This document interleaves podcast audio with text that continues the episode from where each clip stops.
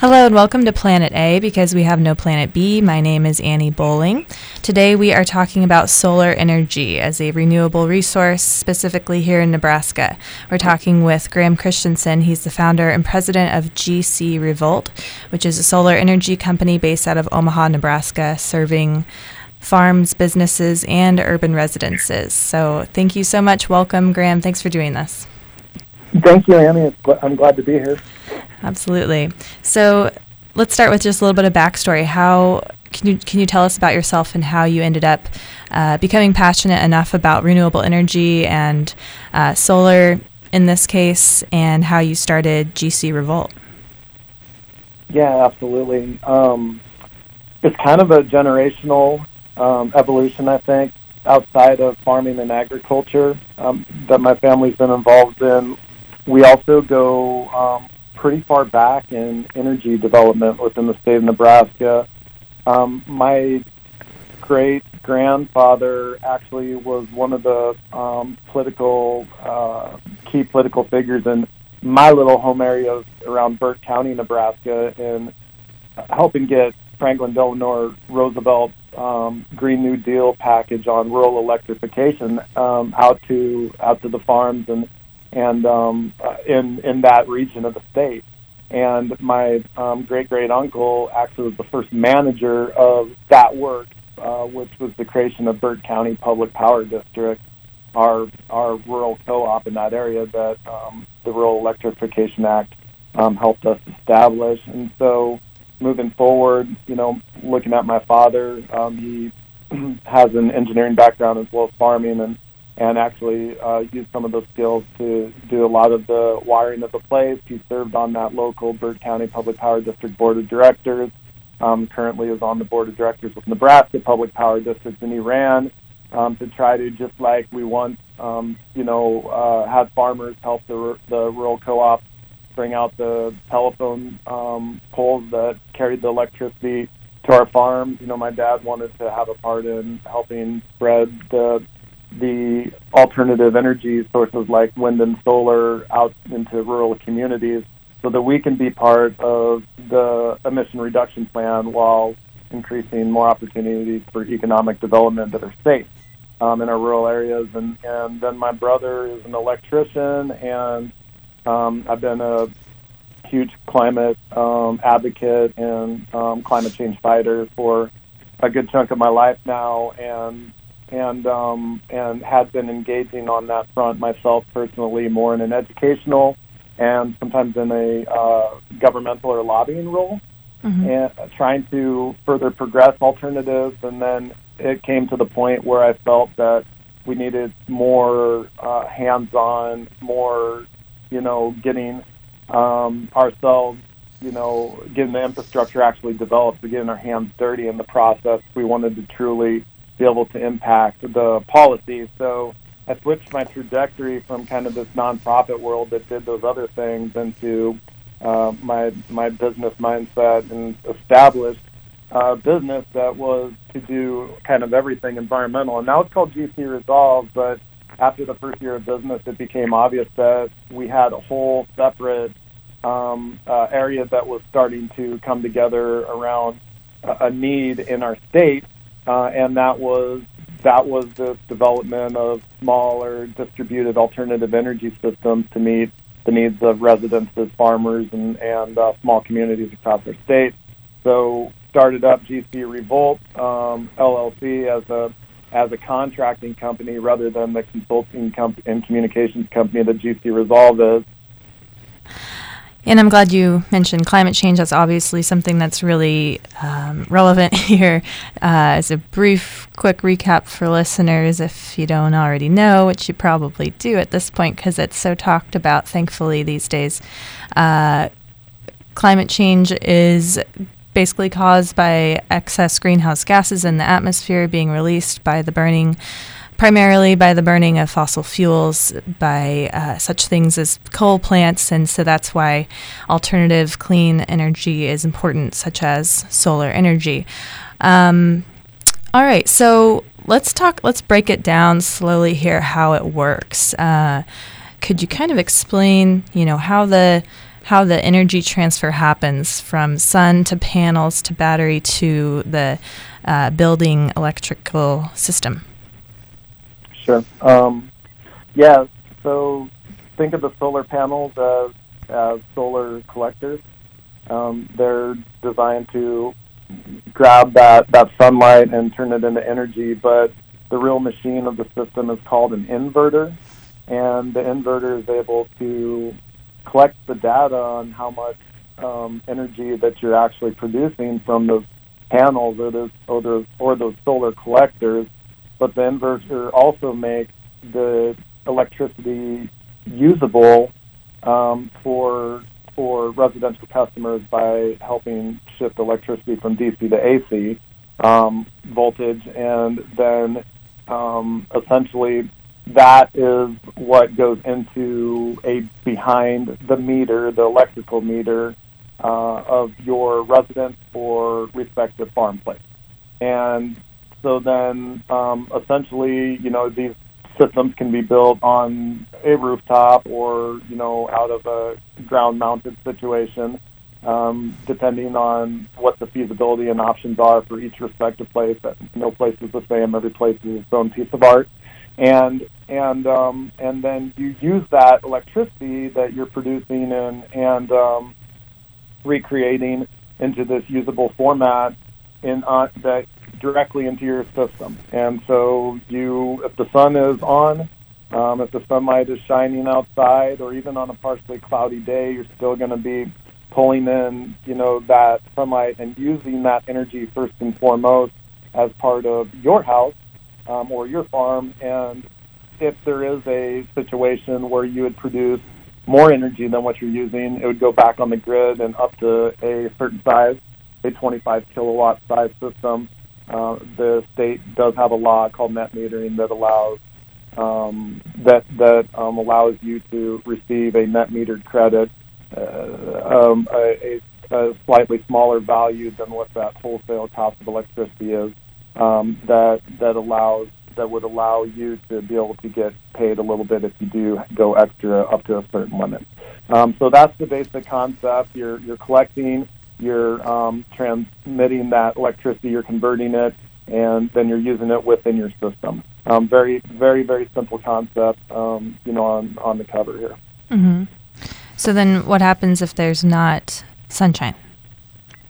If there's not sunshine, then currently, if it's a grid tied system or a solar panel connected to the existing grid infrastructure, that grid system serves as your battery backup. So if it's not producing enough sunlight to power everything that's going on, uh, then the then the electricity grid that you're already plugged into takes over and produces that excess electricity. And you still have to pay for those on your electrical bill. Um, but of course, since you're offsetting a bunch of other energy with your solar production, you know your your bills go way down. And and the goal is really on these behind the meter systems to offset as much electricity as you possibly can in order to get kind of the best bang for the buck, um, and of course, you know, um, produce the least amount of emissions possible by pulling from a grid that uh, is is um, powered uh, more and more by wind and solar, but but still in large part of coal plants and, and some nuclear in, in this part of the state. Got it. And I think I read on your website that if there's sunshine during the day, that the system can store energy from the day and then use it at night. Is that right? Absolutely. So now, as you've heard more about Tesla battery walls and, and other kinds of lithium technology battery backup for storage, we're starting to utilize those systems. They, they've come down in cost a lot over the last several years we're starting to utilize those systems as the primary backup source prior to using the grid, which allows you to produce more clean energy, pump that into the grid, and then when the sun is not shining at full throttle or in the nighttime, you pull from the battery, um, from the energy that you've stored in the battery system. And, and so you're continuing to have clean energy, you're having a more secure system with with outages and you know for a lot of the folks out there that have some kind of uh, storage systems in place they're starting to look at a lot more battery systems as well just to make sure that no little outage will will um, you know shut things down. Um, and if you have product, of course, you know you don't want the product to, to go bad. And so, um, uh, you know, there's there's those are the reasons that more people are using the battery system, um, and it's a really exciting time because it looks like this is giving us like a lot more autonomy and control over how we use our energy, so that we can both use it in a clean way, but also be you know do it in a way that's economically res- responsible and efficient um, in our in our very own lives. Cool. Can you quantify for us like how much storage we're talking that you can later use? You design it based on kind of what the size, uh, what your size needs are, or what your usage is mm-hmm. uh, at your place. So if you wanted a battery system, we would try to offset as much of that usage as possible.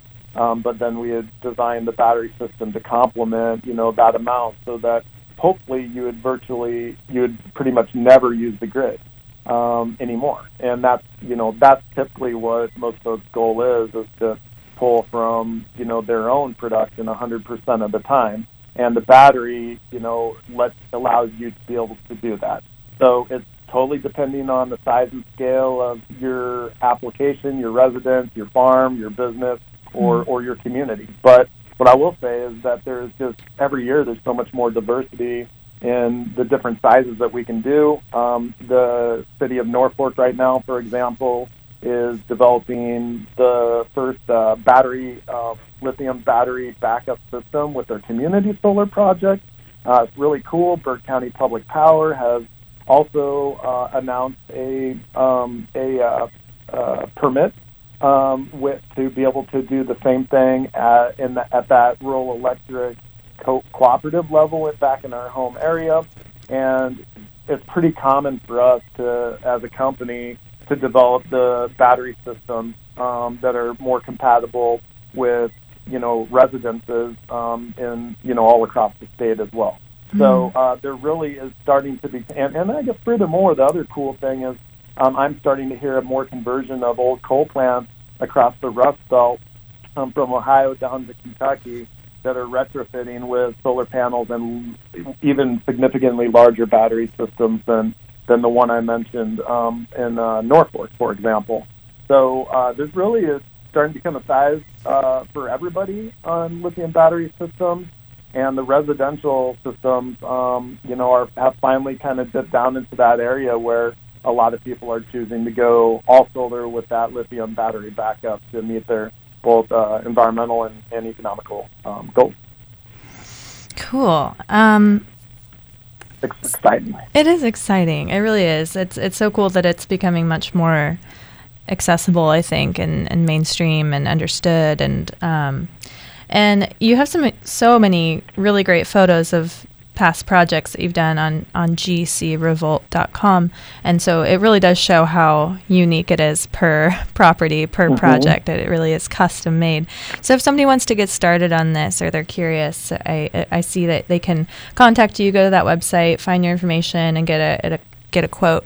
After that, you know, if somebody decides to go forward with this, what kind of installation like what is the what does it kind of look like starting out? It looks like you can do like you said either the ground mounted or have them put on the the rooftop.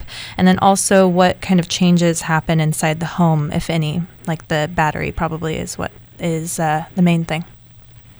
Yeah so you know it, it starts out with a conversation on understanding the um, kind of month to month flow of electricity usage and you're going into your home that you're currently using when you turn stuff on um, that that uh, require electricity. So, you know, we under we work with the customer to understand, you know, what their trends are um, for electrical usage.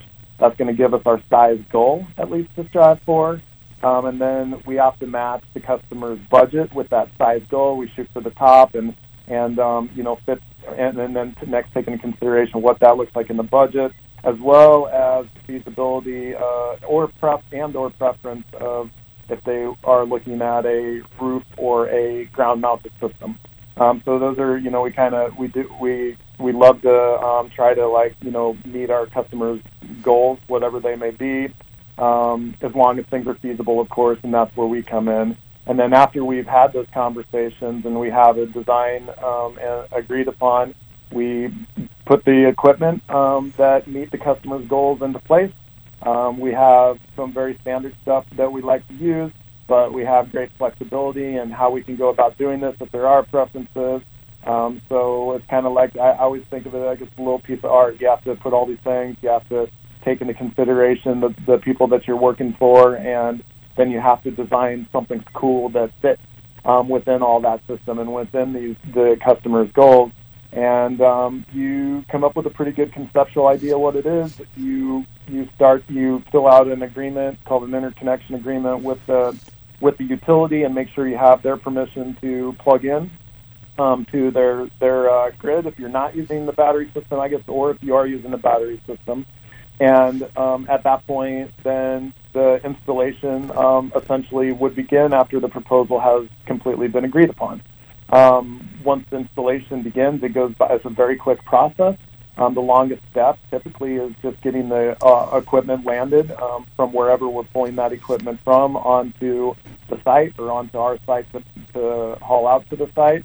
And then once that equipment has landed in either of those places, uh, we start into construction. And so, um, you know, obviously a ground mounted situation, you know, with foundation um, and, um, and racking that's, that's uh, tightly, you know, um, integrated into the ground is going to look a lot different than what a roof structure would be.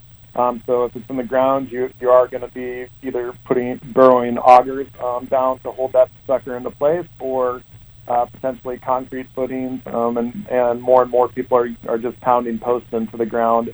Uh, and you build up the rack, you lay the panels, you lay then then you click on the inverters, and then you lay the wire down, and the, it's the same process. Uh, the underground wire that goes from the system to your essentially your house. Um, and the only differences on a roof mount is that you're fastening into a roof structure, um, you know, using a process that ensures that you don't have leaky roof type issues.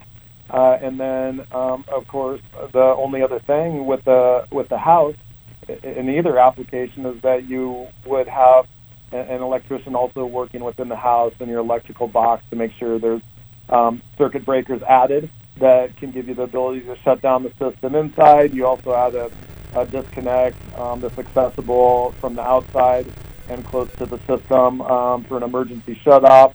Um, we've never had a problem and needed to use those, but these are required by the electrical code. Um, so we abide and make the safest units uh, uh, as um, per the process that the state requires us.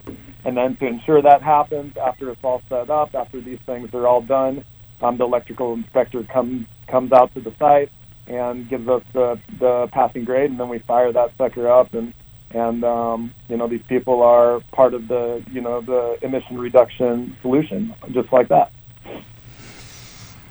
And then the the projects, obviously that that your company handles, just widely vary from residences to farms to large large projects. Um, but maybe speaking in terms of uh, sticking with res- residential, if somebody's interested in this and they're concerned about the costs, I mean, it sounds like there's definitely going to be savings every month on their energy bills for sure. That's that's a huge pull from it. But what about the costs up front? Are there um, what kind of assistance is out there, or or what do you tell people who are concerned about being able to afford the actual panels? Yeah, well, the cost up front is probably the largest um, challenge. There is an upfront, you know, kind of down payment cost, but um, a lot of folks have utilized in order to uh, balance that out uh, into much smaller payments. Um, they're utilizing a program that is housed in the Nebraska Department of Environment and Energy, um, which is combined Nebraska Department of Environmental Quality and the Energy Office of the state. Um, they've combined now their offices, and so this NDEE is the acronym. They have a low interest financing program that that allows the bank to pay the upfront um, needed to get the project going, and and they essentially amortize and finance this project over a 10-year period of time. Um, there's cash that goes with this program housed in the state um, that that um, goes to the bank that's finance your bank that's financing this project to lower the interest rate, so you have a very minimal interest rate um, and don't accrue a lot of interest over that time. And at that point in time, that 10-year mark, that's about when that project is completely paid. So you're essentially um, saving a ton of money on your electricity bills. You're taking that money and you're shifting it into payments to the bank on this low interest program. The project's been paid off 10 years uh, in 10 years when that loan ends, and then all of a sudden you don't have any more payments um, for electricity, you know, minus a few a few bucks here and there um, when the energy didn't exactly align, and it, that's how that's how you can go about doing this with not having the big upfront costs. And we have a lot of folks that participate in that program. It's a good program, and we thank uh, former Senator Ken Haar uh, uh, of the of the rural Lincoln area, um, who, as a state senator, was able to get that bill passed so that more people could participate in solar development. And I also um, should mention that there's a nonprofit called Nebraskans for Solar, and for um, nonprofit uh, type entities, uh, they're starting to team up with those nonprofits who can't access that tax credit, which is also a big boost um, for for um, uh, residential customers or businesses. Um, but they're teaming up with the nonprofits and and helping them lower the cost on their solar projects of their dreams. And so we're starting to see a, a little bit more of an increase in focus on nonprofits to, to move towards that area too. So thanks to the thanks thanks to the nonprofit uh, Nebraska for Solar. And then one more thing about the savings per month that people are absolutely seeing with a solar energy system integrated into their business or home or farm. Uh, and because you mentioned there could be reimbursements by um, at least in nebraska there's a law for that. And so is it the case that some people at least like in the summer maybe when it's often sunny most of the time are um, not having any electricity bill or even getting getting paid back? Like what kind of savings are we talking about per month maybe on a residential level again?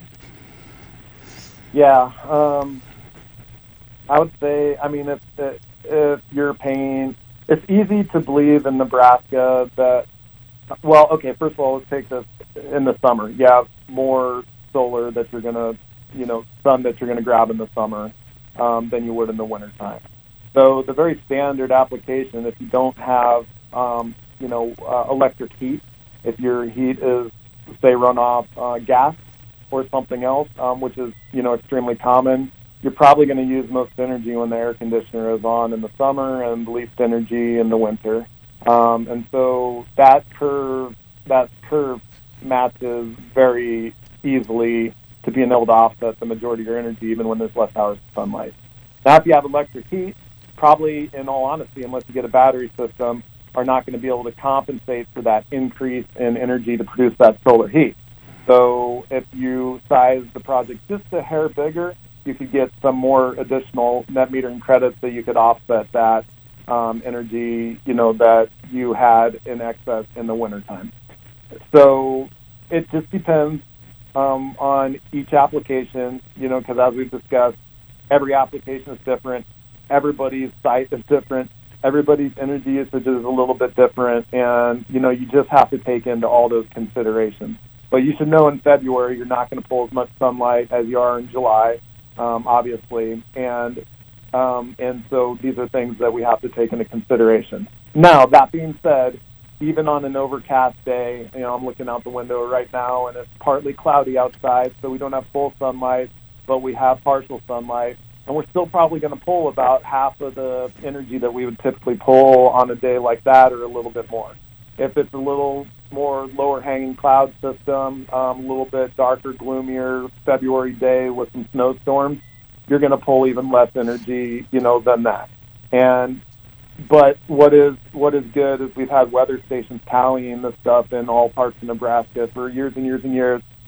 So we know the approximate solar radiation that comes into this area of the country, um, you know, every month and every year, and we use that to plan around how much we can offset and we can know what we can't and what we can. And then we just, you know, you got to be realistic with the customers so they know exactly what's going on and can make the best decision for themselves, um, you know, no matter what their primary objective or goal is.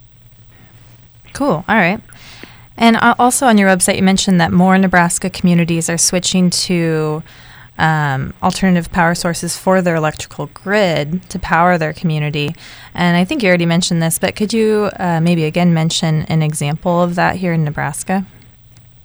Oh, absolutely. Um, well, you know, I had mentioned Norfolk, and I mentioned the rural electric co-op that's implementing solar and battery storage. But um, I've I've been ta- I've developed a community system in Walthill, Nebraska, northeast Nebraska, in the Oma- in the Omaha Nation. Um, we are working on uh, preliminary conversations in the village of Emerson, also in northeast Nebraska, um, one of our partners recently developed a project in Fremont, Nebraska, a big community project in Fremont. Um, other folks have developed in Lexington, Gothenburg, Kearney, Scottsbluff, uh, and of course, Omaha Public Power District just announced a big request for proposals last year, at the beginning of last year, for the largest solar project in the state, utility scale, um, big guy, 300 megawatts you know, most a lot of my development, uh, most of my development comes in the kilowatt form. You know, and a megawatt's a thousand times a kilowatt. So we're talking a huge project for Omaha. Um, there have um, projects shortlisted for that. So, um, and of course, Lincoln's done a little bit of solar in the past. Um, you know, and and uh, it may be time for them to catch up a little bit. But it sounds like there is ongoing talks about how to best go about that as well, which is super encouraging uh, Nebraska is becoming a great leader in in alternatives, both wind and solar. Uh, but there has been a ton of interest recently from communities of all sizes in our state to do that little bit larger um, community scale size. And I'm really excited about what the future holds for Nebraska being a, a leader in alternative energy production and once again having a bigger role to play in the overall goal that we have to strive for um, right now, which is emission drawdown. Mm-hmm, absolutely. And uh, again, on your website, it says the results for the villages and towns that move toward energy ind- independence, I love that, energy independence, include lower and more stable future electricity prices, energy security, water savings, and zero greenhouse gas emissions. Uh, what do you mean by uh, future electricity prices being stable? Well, you're on the spot market, you know, with natural gas, and you know, similarly, the market on coal is pretty volatile. It goes up and down a lot. But when you do a wind or a solar project, um, you lock in rates um, upfront. You would typically, in a power purchase agreement contract with a big company or utility, would have depending on what the request is, some form of escalation that ties kind of to the inflation factor over time. And so you know exactly what you're contracting for your price of energy for as long as that project is contracted, you know, to produce energy for. Um, so that means that, yes, alternatives are now, first of all, alternatives are now the lowest cost form of energy, whoop, whoop. And, um, but um, second, second of all is that we know exactly what those prices are going to be so it's much easier for the utilities to plan over time that portion of the energy portfolio as they're, you know, draw, um, drawn out what the rates will be that come to you on your on your bill, your electrical bill. Excellent. I have two more questions for you. Um, since folks are needing to still rely on a backup system instead of entirely on solar because there's not 100% solar availability all the time. Um, so, what is like the long term vision for you that you see? Do you just kind of see solar continuing to intermingle and be a leader as an alternative and important main energy source, and also continue the use on a more minimal uh, front with with nuclear and such? Like, what, what do you see that kind of energy relationship being in the future? Well, if you look just purely economics, um, you know, large scale wind is the lowest cost. Big solar has gotten right down there, you know, number two neck and neck with coal. Coal's starting to slide a little bit on cost competitiveness and and old nuclear is expensive, um, but like new nuclear is not feasible economically. And mm-hmm. so the realistic, you know, matter uh, or situation that we live in is that coal is going away doesn't make sense for a lot of reasons, economic nor environmental. new nuclear is not attainable um, in the near future, uh, and I don't. That trend could last longer than just the near future. And batteries, though, are becoming less expensive, and so continuously are the, these alternative energy options. And so it looks to me that we're going to gradually phase out um, coal and old nuclear and we're going to start moving towards more integration of um, uh, the alternate, the emission-free alternative energies and wind and solar. And we're going to start, you know, we're going to continue to advance battery systems, the ability for bigger battery systems to be a part of the solution, and things will head in that direction. I um, unfortunately um, know that there is a thought process of natural gas um, also, you know, being a part of the transition um, and these initial stages, if we want deployment of all alternatives at 100% um, or going as aggressively as we can, there may be a short-term window left for natural gas because there's more flexibility on how that pairs with alternatives. Um, but I think technology is going to allow us to move past that. Um, you know, and I think that conversation gets real serious in about a decade um, is my hope here. And then um, at that point, there could be advanced conversations on nuclear, um, smaller, more distributed nuclear, but I have my doubts. Mm-hmm. So, um, you know, there this seems to be that um, we're gearing uh, for you know an all alternative based future, and now it's just making that transition economically and safely. Mm-hmm. And so, if we can all just like be committed to um, that kind of like transition on the day to day, you know, progressing in that area, um, we're soon going to be in a position where we're no longer reliable on the fossil sources. And I mean, obviously, for the sake of this conversation and your show, and just what's right, that's where we have to get. So um, things are moving very rapidly right now. Um, and there's still some folks in, you know, some utility arenas, um, although not all of them, not even in our state, um, but that you know don't understand these economic trends, um, don't understand maybe the urgency that we have to deal with on emission drawdown. Um, but you're you're seeing more that do, and those folks are making plays. And um, Omaha's example is going net zero um, and adding this big chunk of solar. LES's real, recent initiative to go net zero um, you know, even with this massive monolith uh, project down by Hallam under NPPD's territory, um, where there are huge expansions, all going to be alternatives.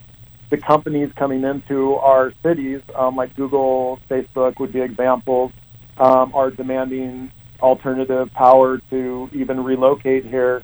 Um, the future looks bright for solar, and and it looks good for wind. And so um, it's going to be up to all of us, though, to basically see that through um, and make sure that this happens as safely, but yet within that reliable and safe mechanism as aggressively as humanly possible. And I think even though um, you know some utilities haven't figured this out, you're seeing others that have um, that are providing great leadership in these areas. Um, they're going to pull those folks with, and you know, uh, honestly, if they can't adapt to time, economics will drive them out of the business eventually. And we don't want that, so um, we need to help try to help them transition along with some of the other more progressive utilities that are doing those kind of things. Um, now, this is very exciting, um, but we have a little bit of work to do yet, you know, and and um, time also uh, is not on our side, but um, so we have to push the agenda, but you know, we still have to be able to be realistic about what's going on and and um, uh, we're in a great offensive position all of a sudden, um, and we need to get the ball in the end zone. And so, in order to do that, we're going to have to strive to be more on that aggressive side. So, um, I would like to see, you know, being completely net zero emissions by the utilities prior to the 2040 and 50 respective goals. I'm shooting hard to get this in place more by 2030, if possible, 2035 to 40 if we have to. Um, but hey, we're in the right direction now. It's going to be up to, up to us as owners of the public power system to ensure, you know, that our utilities in the state um, continue to head in that direction. And and um, and uh, so it's game on. Well, just lastly, what what would you love to see from the public as far as getting involved and putting putting pressure on their local communities to continue to move in this direction, whether it be at a state level with policy making or um, uh, public power districts making changes. Is there anything you'd recommend or love to see from members of the public?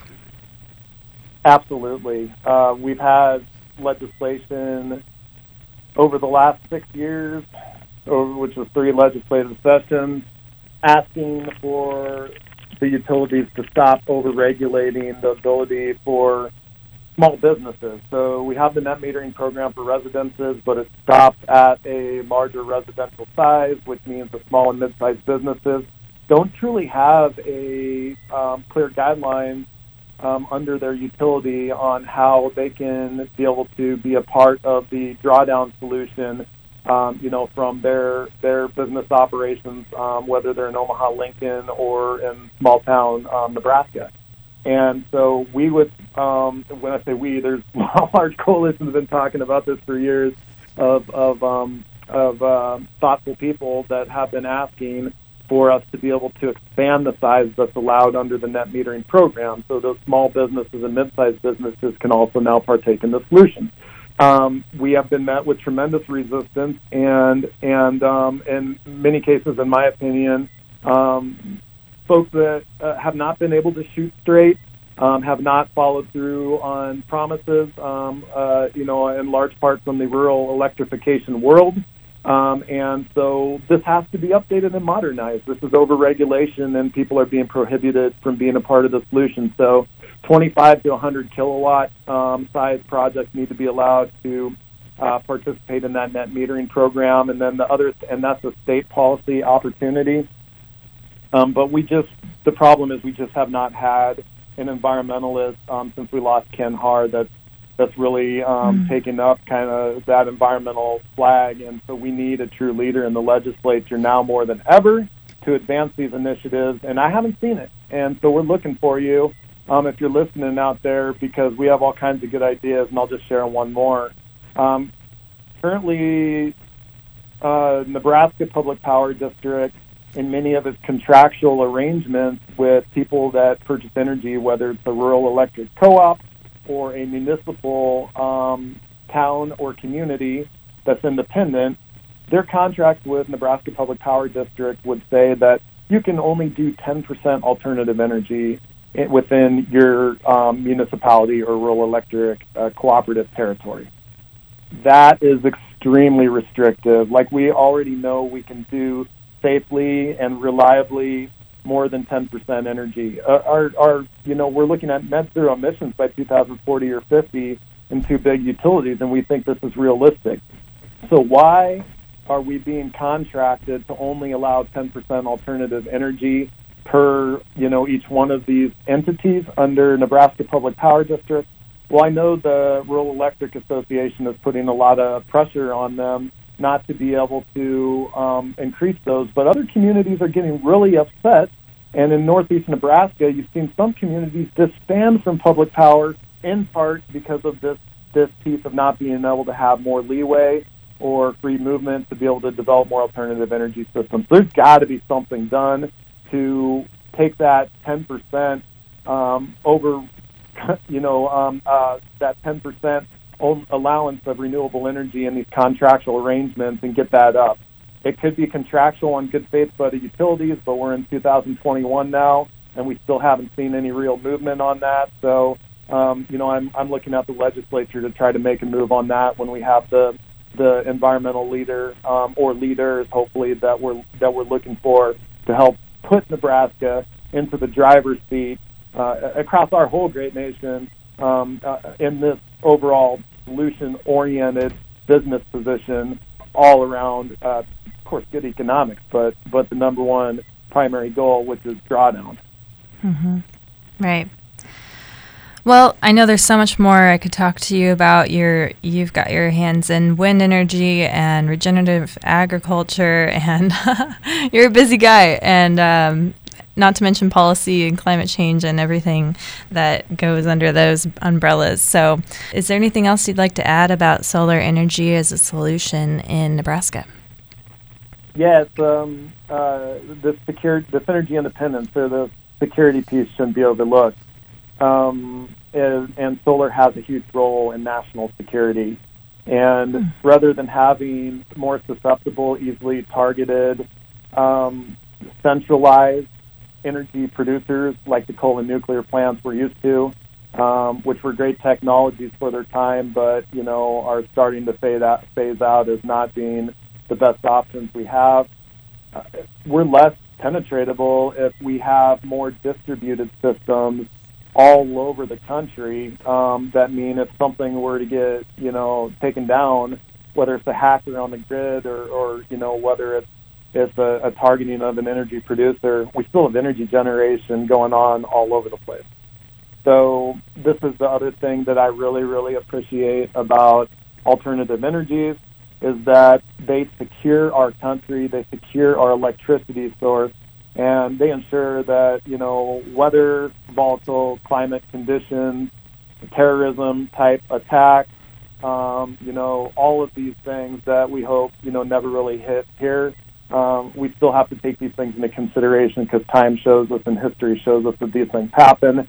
And um, solar and alternative, solar and wind and, and alternate and batteries um, they are a huge part of the solution to being able to to secure up our, our nation on the on the energy uh, infrastructure and, and grid side of things. And so I'm a, and I think um, I'm excited, you know, to think about um, you know just uh, improving the quality of lives and security of that that alternatives will continue to bring as we get more of them implemented in this distributed fashion instead of the kind of more old-fashioned uh, and overly centralized um, system that we're migrating away from now. Excellent. I'm so glad you added that. Thank you. All right. Anything else? No, that'd be it. Um, just a shout out to all the all the good listeners of the program out there. Thank you for having interest in this issue. Thank you for your overall interest. You know, and and hey, this is um, Planet A. There is not a B, and that we need to preserve this. Um, I, I'm I'm grateful for you, your program, and and people like you. So everybody, it's a team effort. Keep it up. Um, we got a long ways to go, but there are very promising signs as we uh, pull into 2021 here. Well said. Thank you so much. That was Graham Christensen. He is the founder and president of GC Revolt, a solar energy company out of Omaha, Nebraska, serving farms, businesses, urban residences, and more. Thank you so much. Absolutely. It was a pleasure. Take care. Bye. Bye. Oh man, solar energy for the win, right? That was that was so interesting and fun. I really appreciate Graham for his time and his obvious passion and uh, organizing and advocacy, activism, um, dedication. It's just really clear just by talking to him, but also with the multiple projects that he has beyond solar, too. But even just within solar on gcrevolt.com, you can scroll and scroll and scroll through the past projects that he's done. Uh, plus, they do some really large projects, including it mentions teaming up with large alternative energy development companies to do some really big things like a 3,000 acre territory for a 300 or more megawatt solar farm. And I'm sorry we didn't have time to talk about that, but you can you can read more on gcrevolt.com, and I know he's on Instagram as well. And uh, I hope we did emphasize how important it is as a solution to our changing climate and our just really dangerous um, position we're finding ourselves in by the choices and outdated technology that we are continuing to use for especially energy production uh, in terms of burning fossil fuels, which is creating too many greenhouse gases, which is creating a warmer planet, which is creating a changing climate. And um, it's complicated from there, you know, and it's it's really, really important and it's uh, a little scary. And so when you hear about these solutions, it's really exciting and reassuring, frankly, and uh, really important. So I hope you gained a lot from that or took something from it where you, you learned or you're excited or maybe you want to get involved. The legislative session starts today, actually, on January 6th. So we'll see what happens this time around here in Nebraska. Thanks for listening. This is Planet A because we have no Planet B. Thanks for supporting your community radio station. This is KZUM and KZUM HD. My name is Annie Bowling, and we will catch you next time. Take care.